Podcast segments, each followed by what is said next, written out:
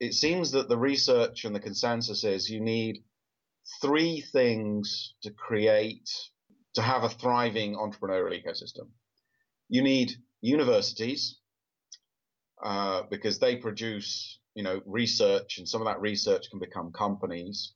They also produce, you know, smart people who know something, but possibly not enough and therefore are dumb enough to want to start their own company and don't realize how hard it is. Uh, so that's the universities. Then you need bottom up support. And that was, you know, the open coffees and the bar camps in the early days and slush, which, you know, was started by four or five entrepreneurs because they, they, they said, no, nobody, nobody else is organizing event. Why don't we?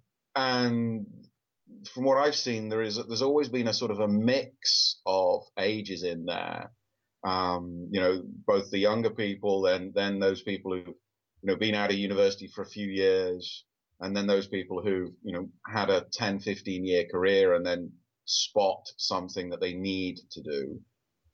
So that's the sort of the bottom up, the entrepreneurs peer to peer help.